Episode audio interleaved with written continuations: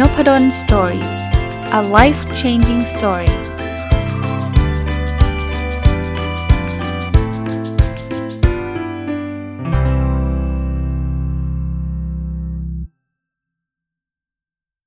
สวัสดีครับ ยินดีต้อนรับเข้าสู่นพดล Story พอดแคสต์นะครับ แล้วก็วันอาทิตย์นะครับ ยินดีต้อนรับเข้าสู่รายการ Sunday Reflection หรือสะท้อนคิดวันอาทิตย์นะครับ ก็เช่นเคยครับ part แรกก็เป็นการอัปเดต การตั้งเป้าหมายส่วนบุคคลของผม ที่ผมใช้ระบบที่เรียกว่า personal OKR ซึ่งย่อมาจากคำว่า objective and key result นะครับ แล้วก็ part ที่ 2 ก็คือเอาเรื่องราวที่ผมตกผลึกได้ในสัปดาห์นี้มาเล่าให้ฟังนะครับ ก็ part แรกก่อนเลยนะครับ เจตนารมณ์ก็คือทำเป็นคล้ายๆเป็นตัวอย่าง เผื่อท่านอยากที่จะใช้ระบบนี้ไม่ได้แปลว่าท่านต้องตั้งเป้าหมายเหมือนผมนะครับ ใช้ระบบนี้เพื่อที่จะตั้งเป้าหมายของท่านนะครับ เริ่มต้นครับ Objective ที่ 1 ครับ ขอบคุณที่ได้เรียนรู้และพัฒนานะครับ Key Result 1.1 อ่านหนังสือให้จบ 40 เล่ม ก็ต้องบอกว่า ตอนนี้อ่านไปได้แล้ว 21 เล่ม กลางไตรมาสพอดีนะครับ on track on track นะครับ ก็เป็นไปด้วยดีนะครับ Key Result 1.2 ส่งบทความไปตีพิมพ์ 1 บทความ ส่งไปตีพิมพ์ยังไม่มี แต่ว่ามีข่าวดี น่าจะข่าวดีที่สุดเท่าที่จะเป็นไปได้ตอนนี้นะครับ ก็คือ ดีที่สุดอาจจะไม่ใช่อะดีลองลงมาคือผมได้รับฟีดแบ็จากบทความที่ส่งไปก่อนหน้านี้เป็นคราวนี้รอบนี้เนี่ยเป็น minor revision ละ แก้ไป 2 รอบแล้วนะครับ แล้วรอบนี้จะเป็นรอบที่ 3 ที่แก้ไปแต่ minor revision เนี่ย ก็แปลว่าแก้อีกนิดเดียว อ่านแล้วก็ไม่หนักใจอะไรนะครับ ก็น่าจะมีลุ้น น่าจะมีลุ้น ก็อันนี้เป็น objective ที่ 1 นะครับ Objective ที่ 2 ขอบคุณที่ได้แบ่งปันความรู้นะครับ Key Result 2.1 ออกหนังสือ 2 เล่ม ก็ออกเรียบร้อยครบถ้วน 2 เล่มนะครับวางจำหน่ายแล้วนะครับ หนังสือเล่มที่ 2 ที่ออกเล่มแรกก่อนนะครับ ก็คือชีวิตดีขึ้นได้ด้วยการเลิกทำกับเล่มที่2เนี่ยเป็นของสำนักพิมพ์ I am the best ก็เป็นครั้งแรกที่ได้ออกจากกับสำนักพิมพ์นี้นะครับ ชื่อหนังสือนะครับอะไรที่คนสำเร็จมีเหมือนกัน ซึ่งเดี๋ยวคงไม่นานก็คงอยากที่จะ นำมารีวิวให้กับท่านฟังด้วยนะครับหนังสือเล่มล่าสุด ก็แปลว่า key result ข้อนี้ก็น่าจะสำเร็จเรียบร้อยนะครับ key result 2.2 นะครับบรรยายให้ได้ 10,000 คนชั่วโมง ตอนนี้กลางไตรมาสทำได้ 3,327 นะครับ ก็ลุ้นอยู่นะลุ้นอยู่ว่าจะมีการบรรยายได้มากน้อยแค่ไหนนะครับ ก็มีลุ้นห่างๆห่างๆ Objective ที่ 3 ขอบคุณที่ได้มีสุขภาพดีครับ Key Result 3.1จำนวน 9 เฉลี่ย 8,009 ต่อวันเอ่อวีคนี้เดินมากขึ้นนิดนึงนะครับเป็น 6,518 9 ต่อวันวีคที่ผ่านมาคือ 6,009 ต่อวัน 6,000 ไม่ใช่ 900 นะ 6,000 แล้วก็อีก 9 เนี่ยต่อวันนะครับ ก็ก็จะพยายาม improve ขึ้นไปเรื่อยๆ นะครับ Key Result 3.2 นะครับ BMI หรือย่อมาจากคำว่า Body Mass Index ต่ำกว่า 25 ก็มันเป็นการวัดเทียบกับส่วนสูงอะวัดน้ำหนักอย่างเดียวมันก็อาจจะไม่ได้เขาวัดเทียบกับส่วนสูง ก็ยังอยู่ที่ 26.8 เพิ่มขึ้นจุด2เลยนะครับ ก็ก็ต้องพยายามดึงลงมา แล้วก็คีรีซอฟ3.3เปอร์เซ็นต์ไขมันไม่เกิน 24%อันนี้อยู่ที่ 23.2 ก็ถือว่าเพิ่มขึ้นแต่ก็ไม่เกิน ผมก็พยายามนะครับเรื่องสุขภาพเนี่ย ตอนนี้ก็ไปเข้าฟิตเนสนะครับทำเรื่องของการยกน้ำหนัก เขาเรียกว่าอะไรนะครับ สร้างความแข็งแกร่งให้กล้ามเนื้อนะครับ ซึ่งเดี๋ยวจะ จะจะมาชวนคุยนะครับ วันนี้มีเรื่องชวนคุยอยู่หลายเรื่องทีเดียวนะอะมาพาร์ทที่ 2 ก็เลยชวนคุยเรื่องแรกเนี่ยเมื่อสัปดาห์ที่แล้วไม่ทันได้คุยเรื่องนี้ เพราะว่าผมจะอัดวันเสาร์แล้วก็วันอาทิตย์เอามาลงใช่ไหมแต่ว่าสัปดาห์ที่แล้วก็มีการจัดบุ๊กคลับเป็นครั้งที่ 2 ของปีนี้นะครับ อย่างที่ผมเคยเรียนให้กับท่านฟังก็คือ เป็นกลุ่มปิดเข้ามาทีเดียว 6 ครั้งเลย 6 เดือนติดต่อกันสมาชิกประจำก็ ฟอร์แมตบุ๊กคลับผมก็ง่ายๆฮะเปิดมาก็ 2 ชั่วโมงแรกก็เอาหนังสือที่แต่ละคนเขียนเนี่ยไม่ใช่เขียน แต่ละคนอ่านแล้วชอบไม่จำเป็นต้องเขียนนะครับ แต่ละคนอ่านแล้วชอบไม่ต้องมาทุกคนด้วยนะครับ บางคนอยากมาฟังก็มาฟังครับ แต่ผมก็หยิบเอาหนังสือที่แต่ละคนอ่านแล้วชอบเนี่ยมามาแชร์กัน มาพูดคุยกันในในบุ๊กคลับก็โอ้โหคราวนี้ก็พูดกันหลายเรื่องนะ ผมเอาหนังสือที่ชื่อว่า Toxic Positivity ไปชวนคุยก็คุยแตก แตกเขาเรียกว่าอะไรนะ ต่อยอดจ้ะต่อยอดกันไปเยอะแยะเลยฮะแล้วก็มีคนเล่าเรื่องราวของชีวิตอะไรให้ฟังเนี่ยก็ก็ดีมากนะส่วนตัวผมประทับใจมาก แล้วก็ part ที่ 2 ก็จะเป็นการเชิญนักเขียน ซึ่งรอบนี้ก็เชิญคุณปิ๊กทัศภาเลิศสเวตพงศ์เนี่ยมานะครับกับนังหนังสือของคุณปิ๊ก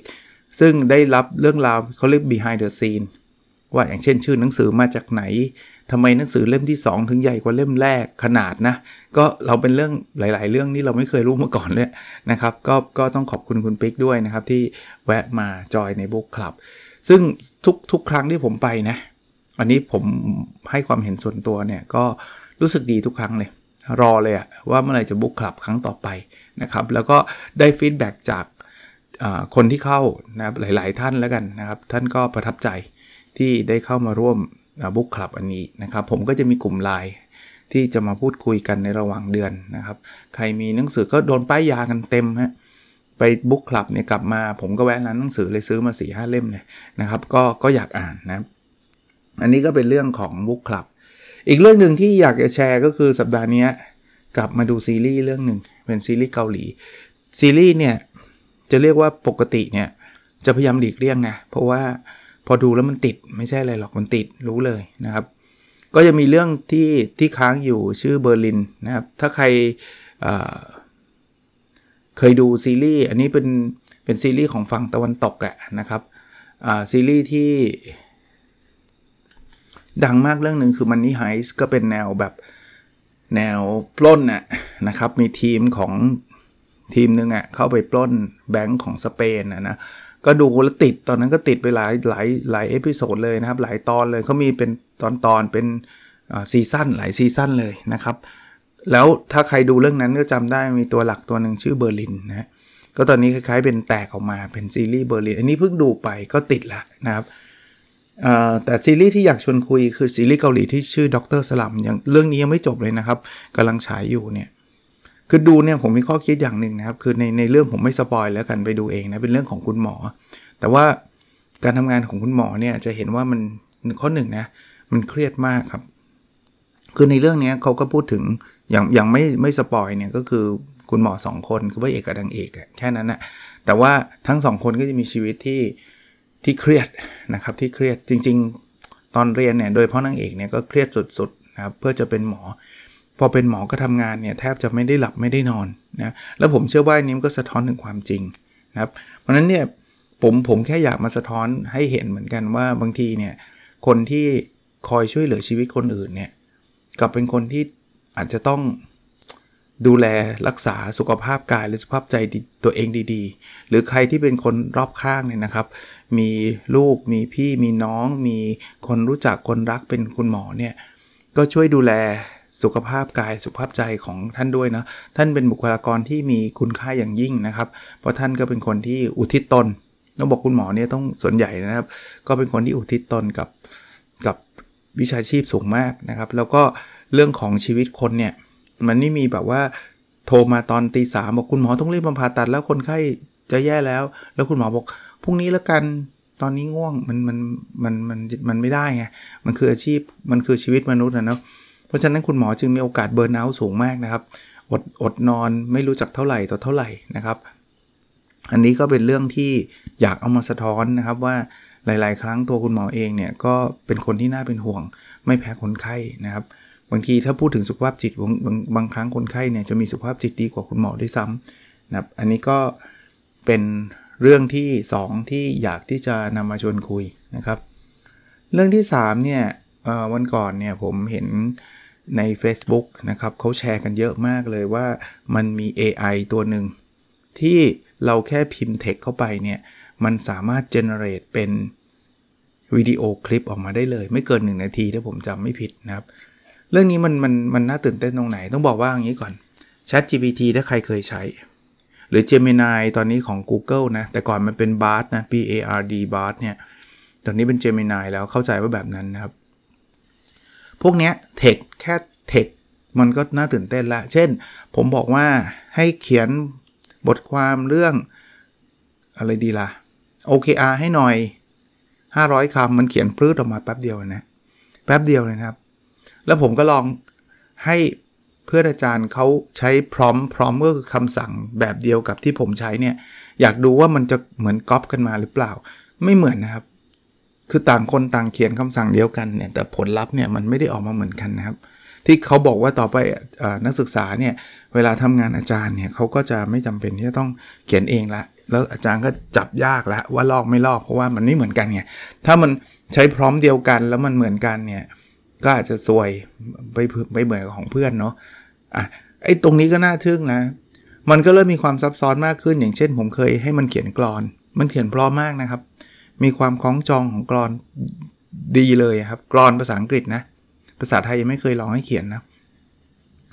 ให้เขียนออกมาเป็นรามหรือว่าเป็นเป็นโพมหรือหรือกรอนภาษาอังกฤษเนี่ยเขียนได้สวยงาม ผมก็พยายามเปลี่ยนคอนเทกต์ให้มันยากขึ้น เช่น อยากให้เขียนกรอนเรื่องแบบนี้แบบนี้ อะไรเงี้ยมันทำได้หมดเลย ซึ่งอันนี้ก็ทึ่งแล้วนะคือจากจากคำพูดให้มันเป็นเทคต่อมาผมให้มันวาดรูปให้มันเขียนรูป ก็ได้ยินหลายคนแล้วบอกให้มันเจเนเรตรูปเนี่ยพอเราใส่พร้อมเขียนเข้าไปเนี่ยมันสร้างรูปขึ้นมาให้เลยครับ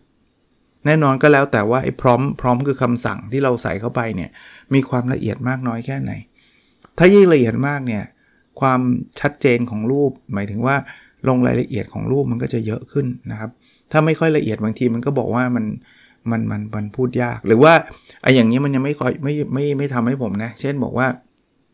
วาดรูปผู้ชายที่หล่อที่สุดเนี่ยมันคำว่าหล่อมัน subjective ไงมันก็จะตอบกลับมาว่าหล่อมันไม่มี definition มันมันมันวาดยากไงมันเหมือน discriminate อะถ้าสมมุติว่ารูปคนหล่อมันกลายเป็นคนขาวเดียวคนดำก็อาจจะไม่พอใจว่า เฮ้ย คุณทำไมคนหล่อต้องเป็นคนขาวอะไรเงี้ยเพราะนั้นมันก็จะตัดเรื่องพวกนี้ทิ้งมันก็บอกว่าคำว่าหล่อเนี่ยหรือคำว่าสวยเนี่ยมันเป็น up to opinion ของแต่ละคน เพราะฉะนั้นเนี่ยมันมันวาดรูปแบบนี้ไม่ได้ generate รูปแบบนี้ไม่ได้นะครับ แต่ว่ากลับมาล่าสุดเนาะผมเข้าไปดูตัวอย่างวิดีโอคลิปคือ คือมันเป็นวิดีโอคลิปที่แบบ คือถ้าเกิดเราไม่รู้ว่ามัน AI generate เนี่ยมันคือเหมือนหนังดีๆ อันหนึ่งเลยอะมันเหมือน trailer หนังอะรู้จัก trailer ใช่ไหมฮะเวลาเราจะไปดูหนังโรงสักเรื่องหนึ่งเนี่ย มันจะมีคล้ายๆเป็นแบบ preview หนังอันนั้นนะครับ ว่าหนังนั้นเป็นเรื่องเกี่ยวกับอะไรประมาณนั้นเลยเขาก็เขาก็ยกตัวอย่างพร้อมพร้อมก็คือคำสั่งให้ให้สร้างวิดีโอเนี่ย เขาก็เขียนละเอียดเหมือนกันเนาะผมมองว่าอันเนี้ยนะ ถ้าสมมุติว่ามันต่อไปมันทำเป็นเต็มสเกลได้เนี่ย การสร้างหนังมันจะแทบจะไม่มีต้นทุนแล้วอะคือคือสมมุตินะผมเอานิยายเรื่องหนึ่งเนี่ย โยนลงไปอะให้ AI มัน generate คลิป 3 ชั่วโมงออกมา แล้วมัน generate ได้แบบเนี้ยแล้วมันเหมือนนะคือมันไม่ใช่แบบเป็นภาพแบบดูก็รู้กราฟิก มันมันดูแทบไม่รู้เลยนะครับ ดูมันเหมือนเป็นภาพแบบเป็นคนจริง ๆ เลยอะเป็นแบบนั้นอะซึ่งซึ่งถ้าทำแบบนี้ต่อไปนิยายเนี่ย คุณอ่านนิยายเรื่องหนึ่งเนาะแล้วคุณอยากดูหนัง คุณไม่ต้องรอให้แบบเออเออจะเรียกว่าอะไรนะครับ production house หรือว่าพวกกองถ่ายเลยไปถ่ายโหใช้เวลาเป็นปีๆอะสมมุติคุณอ่านยกตัวอย่างนะ แค่ยกตัวอย่างนะครับ คุณอ่านแฮร์รี่พอตเตอร์เนี่ย คุณอ่านเสร็จแล้วคุณอยากดูหนังอะ คุณแค่เอาไอ้เทคที่เขาเขียนในแฮร์รี่พอตเตอร์เนี่ยโยนเข้าไปใน AI AI generate ตู้มออกมา กลายเป็นหนัง ซึ่งผมว่า amazing นะครับ ต้องบอก amazing นะครับ ถ้าเกิดมันทำได้แบบนั้นจริงๆเนี่ย ก็จะถูก disrupt กันอีกมากมายนะครับ เรามีหนังสือดีๆ หลายเรื่องที่ไม่ได้ถูกสร้างเป็นหนังใช่ไหมแต่ถ้าเกิดเราจะสร้างเป็นหนังง่าย หรือว่าคนทำคอนเทนต์อย่างผมเนี่ย เอาตรงๆนะฝีมือเรื่องวิดีโอเนี่ยผมผมไม่ได้ทำเลย เหตุผลเพราะอะไรเพราะว่า ผมก็ไม่ได้มีคนช่วยเนาะผมก็ไม่ได้เชี่ยวชาญเรื่องกล้องวิดีโอ แล้วให้ผมมานั่งถ่ายทำเนี่ย ก็จะถ่ายทำลำบาก แต่ต่อไปเนี่ยผมพูดอย่างพอดแคสต์อันเนี้ยผมอยากจะทำเป็นคลิปเนี่ย ผมโยนคำพูดผมอะซึ่งมันมันสามารถแปลงได้อยู่แล้วนะค่ะไอ้ที่มันเป็นเสียงเนี่ยให้มันออกมาเป็นเทคนี่ง่ายมากทำออกมาเป็นเทคหรือแม้แม้กระทั่งเปลี่ยนจากเสียงกลายเป็นวิดีโอเนี่ยโยนเข้าไปใน AI ตุ้ม มันมันแปลงเป็นวิดีโอคลิปเลยเลย เพราะนั้นอย่างตอนนี้มันอาจจะกลายเป็นคลิปที่ดูเพลินเลยนะครับ อาจจะไม่ใช่ไม่ได้ยินแต่เสียงอย่างเดียวเนี่ยต่อไปทำคลิปก็แบบง่ายมากนะครับ อันนี้ก็เป็นอะไรที่ Amazing ในในมุมของผู้ใช้นะ แต่ในมุมของคนที่ทำงานในวงการเนี่ยก็ต้องน่ากลัวเหมือนกัน ตกงานกันง่าย ๆ นะครับ วงการภาพยนตร์เนี่ยอันตรายเลยนะครับ เพราะว่ามันไม่นิดโปรดักชันไง แล้วคุณอาจจะจะจะจะสร้างดาราแบบ หล่อสวยแบบตามที่ใจคุณชอบอะตามนิยายที่เขาเขียนไว้อะภาพมันออกมาเป็นแบบภาพนั้นซึ่งมันอาจจะไม่ใช่คนจริงนะ ก็โอเคแน่นอนเราอาจจะไอ้หนังจริงก็อาจจะมีเสน่ห์ตรงที่มันเป็นคนจริงนะแต่ว่าหนังแบบนี้มันก็อาจจะมีเสน่ห์อีกแบบหนึ่งแล้วมันเร็วด้วยนะครับเอ่ออีกเรื่องหนึ่งนะครับเป็นเรื่องที่เป็นการส่วนตัวผมผมก็อยากจะเล่าให้ฟังว่า ผมไปตั้งแต่ปีใหม่เนี่ยผมไปฟิตเนสทุกสัปดาห์สัปดาห์ทั้งสองครั้ง ก็อยากทำอะไรดีๆ ให้กับสุขภาพตัวเองนะครับ ส่วนตัวเนี่ยตอนแรกก็อาศัยว่าถ้าใครจำจำได้นะ ผมก็จะเล่าให้ฟังว่า ตัวผมก็มักจะใช้การวิ่งมาตลอดนะครับ เพราะว่าตอนนั้นเนี่ยโควิด ก็ช่วงโควิด ก็ไม่ได้ออกไปไหนอยู่แล้วก็ต้องวิ่งนะครับ ก่อนหน้าโควิด ก็วิ่ง เพราะว่าจะหากีฬาที่เล่นร่วมคนอื่นก็นัดกันลำบากอะไรเงี้ย แล้วก็ไม่มีกวนไม่มีอะไรที่นัดกันตรงกันนัก เตะบอลก็ปีละครั้งก็ถือว่าเยอะแล้วนะครับก็ก็ก็เลยต้องอาศัยวิ่งออกกำลังกายมาตลอด แต่เมื่อปลายปีที่แล้วเนี่ยก็ไปตีแบดก็ชอบเลยนะครับ เรียกว่าติดเลยดีกว่านะครับ เพราะนั้นเนี่ยตอนนี้ก็รูทีนผมก็คือตีแบดสัปดาห์ละสครั้ง แต่ก็ยังมีเวลาช่วงเวลาว่างเนี่ยก็ก็หยุดวิ่งไปนะครับ ยอมรับว่าหยุดวิ่งไป เพราะว่าไม่ได้ไม่ได้อินกับการวิ่งขนาดนั้นเนี่ยตอนผมจำได้ว่าตอนวิ่งเนี่ยนะครับ ตอนที่ไปฝึกวิ่งกับเพื่อนเนี่ย เพื่อนก็บอกว่าเออว่างๆเข้ายิมนะ มันไปสร้างกล้ามเนื้อดีนะอะไรเงี้ยก็ไม่เคยได้เข้าแล้วก็เข้าไม่เป็นนะครับ เห็นเขายกน้ำหนกน้ำหนักอะไรกันก็ไม่เป็น ปีใหม่นี้ก็เลยตัดสินใจว่าอาให้ครูสอนเลย มีเทรนเนอร์สอน ก็นัดคุณครูสัปดาห์ละสองครั้ง โอ้โหต้องบอกว่าไปอีกโลกหนึ่งครับ เป็นโลกใหม่อีกโลกหนึ่ง มันเมื่อยครับ คือผมว่าใครเข้ายิม ก็น่าจะโดยเฉพาะคนเพิ่งเข้าแรกๆนะครับ คนที่เขาเข้าเป็นประจำเขาคงชินแล้วคงสนุกนะ แต่ของผมเนี่ยก็เหนื่อยเหนื่อยเหนื่อยไม่ได้เหนื่อยเหนื่อยเหนื่อยตีแบตเหนื่อยกว่า เหงื่อโทรมแบบนั้นนะแต่ว่าเหนื่อยแบบมันมันมันต้องยกอะไรหนักๆ หรือว่าแต่มันมันมีเทรนเนอร์ดี เพราะเขาจะจะดูท่าทางเราให้ถูกต้องนะ จะได้ไม่บาดเจ็บ ถ้าไม่มีเทรนเนอร์เนี่ยผมก็ทำไม่เป็นหรอกว่าทำแล้วเดี๋ยวทำไปทำมามันไม่ดีก็ได้ อันนี้ก็ก็ให้เทรนเนอร์เขาช่วยดูให้ว่าเครื่องนี้ใช้แบบไหนยังไงแล้วเขาก็จะเริ่มแบบดูว่า เรารับน้ำหนักนะตรงไหนที่เหมาะสมกับเรา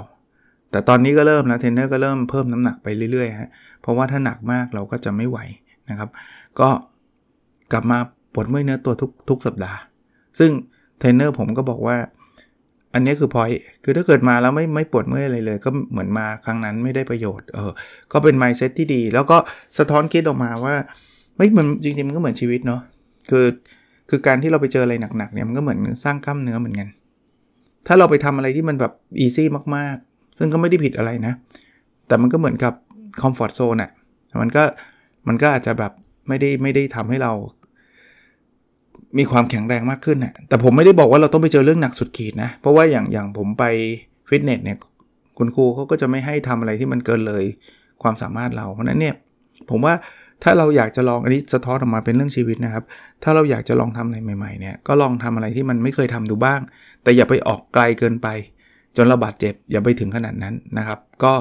ก็เป็นเรื่องสะท้อนคิดมาหลาย ๆ เรื่องนะในในสัปดาห์ที่ผ่านมานะครับ ก็หวังว่าจะเป็นประโยชน์ครับ เอามาเล่าให้ฟังนะครับ โอเคครับ แล้วเราพบกันในสดถัดไปนะครับ สวัสดีครับ